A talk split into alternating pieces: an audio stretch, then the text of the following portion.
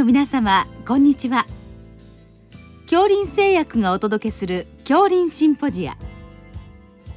毎週この時間は、医学のコントラバシーとして一つの疾患に対し専門の先生方からいろいろな視点でご意見をお伺いしております。シリーズ動脈硬化性疾患の予防を考えるのじゅうごかいめ、主要な高リスク病態への対応、冠動脈疾患の起用と題して、佐賀大学循環器内科教授、野出孝一さんにお話しいただきます。聞き手は、国立国際医療研究センター病院名誉院長、大西晋さんです。野出先生、あの本日は、はい、あの動脈硬化性疾患の予防を考えるというシリーズの一つとしまして、まあ、主要な高リスク病態への対応、冠動脈疾患の起用ということで、あの本日はいろいろお伺いしたいと思いますので、よろしくお願いいたします。はい、よろしくお願いします。まあ、二次予防の話が中心になるかと思いますが、まずはじめにその冠動脈疾患の起用のある方っていうのは、まあ、あのいろいろきちんとした管理が求められると思いますが、その中で特にまあ現厳格な管理が必要な方、まあ、動脈硬化性疾患の発症リスクが特に高いあの患者さんがいらっしゃるかと思いますが、まずはじめにその急性肝症候群ですね、それに関連することに関して、あのいろいろ先生のお考えを教えていただけたらと思います。よろしくお願いいたします。はい、よろしくお願いします。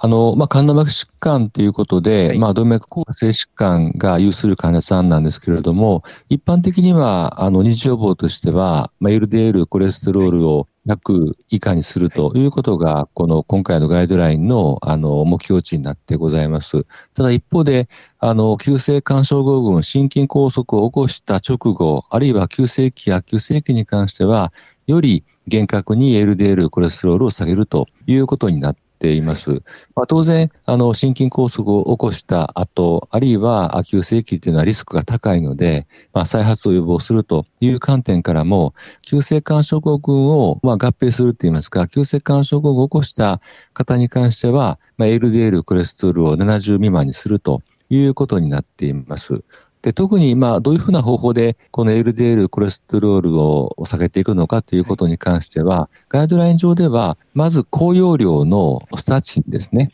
あの エイチエムジー 抗 エー リダクサーゼ還元酵素、高容量のスタチンを使うということと、もう一点は高力化ということで、まあ、なんて言いますかね、あの、ストロングスタチンって言われるわけですけども、はい、そういうふうなスタチンを使って、さらに高容量の、まあ、ハイドーズのスタチンを使っていくというふうな治療方針になってございます。この治療は、まあ、エイチエス の場合は、なるべく早く始めた方がよろしいんでしょうか。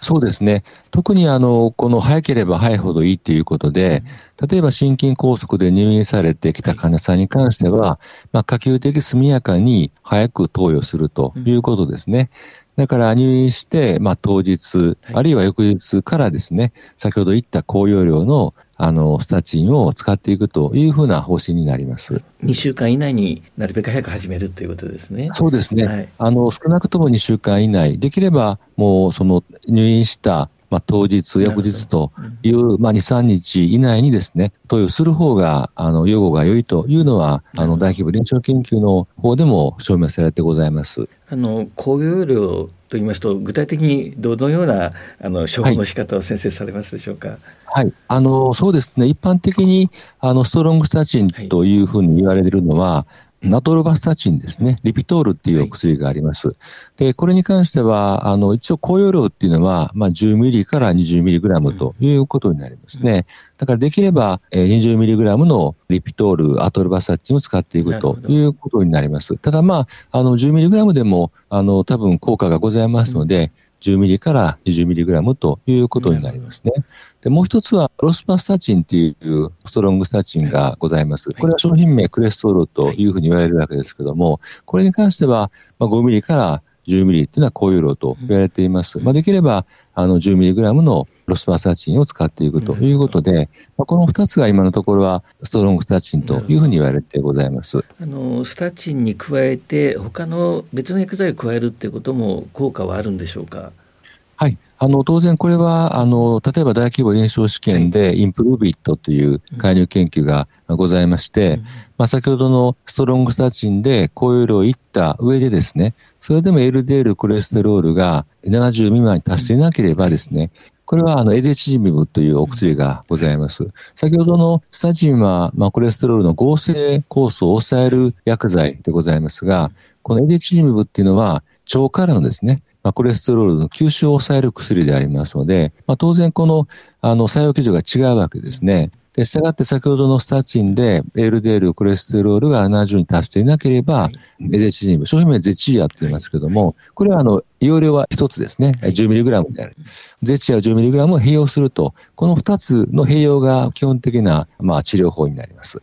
それ以外にも何かあの試みられている薬というのはありますか？そうですね、あの現在のこのコレステロールの下げるお薬に関しては、はいまあ、スタチン、はい、それから次はゼチアですね、はい、でそれでもやはり エルディーエル コレステロールのななじゅうに達していなければですね、これ ピーシーエスケーナイン 阻害薬というのがありますね。でこれはあの注射薬になるわけですけども、強力に エルディーエル コレステロールを下げる効果がございます。でこれはもう本当にあのオデッセイ試験とかフリエ研究において、うん、エルディーエル コレステロールをさんじゅうにした結果ですね、はい、やはりその脳卒中とかあ心筋梗塞の再発が予防できるということが証明されておりますので、あのゼチアとスタチンで効果なければ、あこの ピーシーエスケーナイン 抗体を使うということになります。ただこのお薬は、まあ、注射薬ということもございますし、まあ、あの抗がくということもありますので、これは薬患者さんのことをですね考慮しながら、まあ、検討すると、必ずしもこう使うことではなくて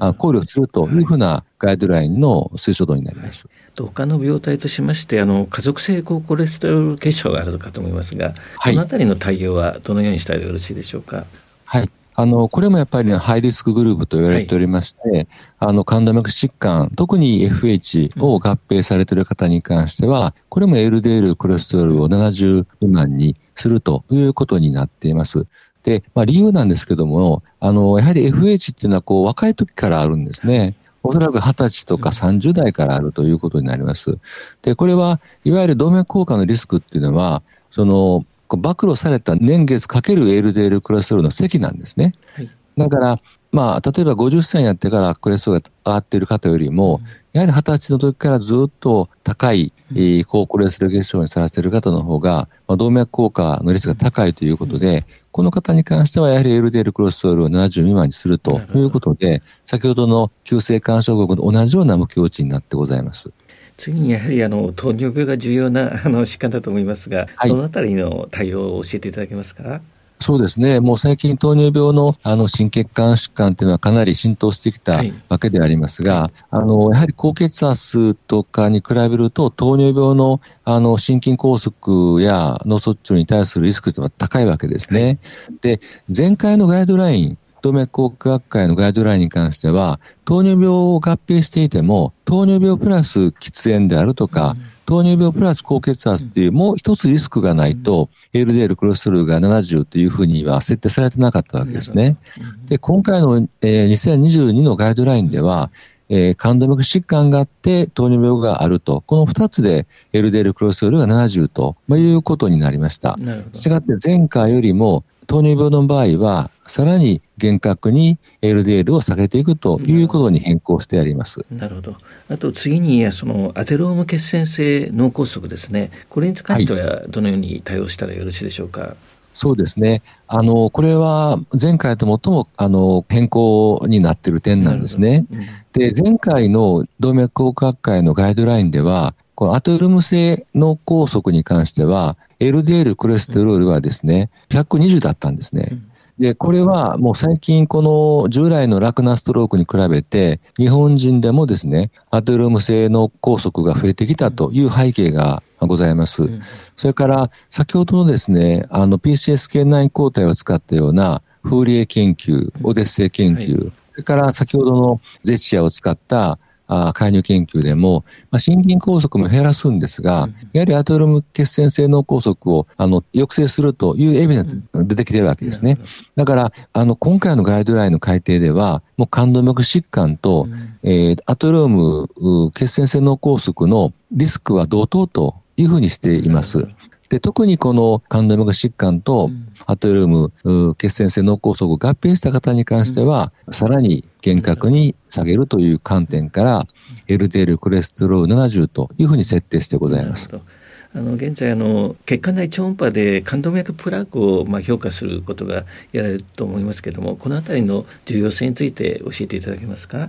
はい、あのまあ、あの心筋梗塞 の, あのほとんどはやはり不安定プラークの破裂、ラプチャーなんですね。だからあの心筋梗塞の方で、えーまあ、カテーテル検査をして、はい、マイバスっていうですね超音波検査をすると、はい、やはり不安定プラークがそこにあって、はい、それが破綻して血栓が、うん、あ生ずるような病態が多いんですね。なるほど。だからそういう観点ではやはり不安定プラークがベースの心筋梗塞に関してはさらに下げていくと、まあ、場合によっては、まあ、海外のガイドラインでは、まあ、エルディーエル をごじゅうごにするという、まあ、ガイドラインもあるわけですので、まあ、ローアーザベターという観点からさらに下げていくということなんですね。で、問題点はですね、うん、あのまだ ジャス のガイドラインではやはり心筋梗塞があるとか狭心症があるという、うん、まあ、症状がある方なんですね。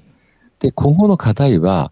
あの発症はしていない、症状はないんですけど、うん、例えばアイバスで見た場合に狭窄はないにもかかわらず不安定プラークがかなりあるケース、うん、ここに対して エルディーエル をどういうふうに持っていくのかというのは今後の課題だと思っています。まあ、個人的にはあやはり不安定プラークがあるという観点から見ると、うん、まあ、そこで冠動脈疾患というふうに定義をしてもいいわけですけども、またそこまでは今回のガイドラインではあ提示していないということになりますね。野添先生、本日はどうもありがとうございました。はい、ありがとうございました。シリーズ動脈硬化性疾患の予防を考えるのじゅうごかいめ、主要な高リスク病態への対応、冠動脈疾患の起用と題して、佐賀大学循環器内科教授野出孝一さんにお話いただきました。聞き手は国立国際医療研究センター病院名誉院長大西晋さんでした。